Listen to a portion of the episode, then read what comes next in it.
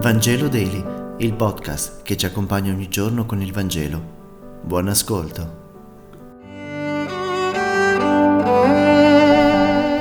Giovedì 14 luglio. Lettura del Vangelo secondo Matteo, capitolo 11, versetti 28-30.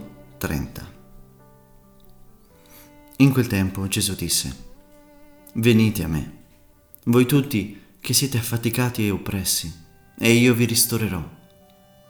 Prendete il mio gioco sopra di voi e imparate da me, che sono mite e umile di cuore, e troverete ristoro per le vostre anime.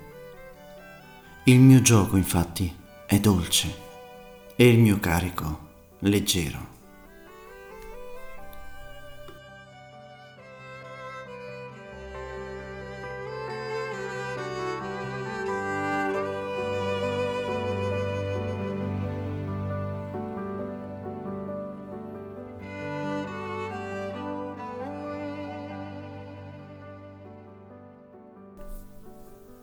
Il Vangelo di oggi sembra parlare a tutte quelle persone, forse anche voi, che hanno un gran bisogno di vacanza, ma il testo ha un suo significato che dobbiamo cercare di capire.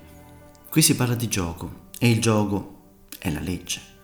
E Gesù dice, voi che siete affaticati, oppressi dal gioco duro e pesante della legge, venite a me, io vi darò riposo, perché il gioco della legge che io vi do è un'altra legge, è un gioco suave e leggero questo brano, al di fuori delle immagini, è anche il passaggio dal gioco del dovere alla gioia dell'amore, dalla promessa al dono dello spirito, dall'obbligo che ti dice che se fai questo sbagli e perdi la vita e quindi la perdi, perché prima o poi sbaglierai, perché siamo limitati, all'amore, che ti fa vivere la pienezza di vita e quindi all'emancipazione dalla legge alla libertà. Segna il passaggio dalla religiosità comune a quella del cristianesimo. Gesù parla di gioco e il gioco lo metti sull'animale per utilizzare le sue energie, per arare, tirare il carro, lavorare, in modo che la sua energia sia utile. Così la legge è quel gioco che metti sull'essere umano, l'essere umano in modo che la sua energia non sia distruttiva, ma utile, costruttiva. Gesù dice io ho un altro gioco, la mitezza e l'umiltà.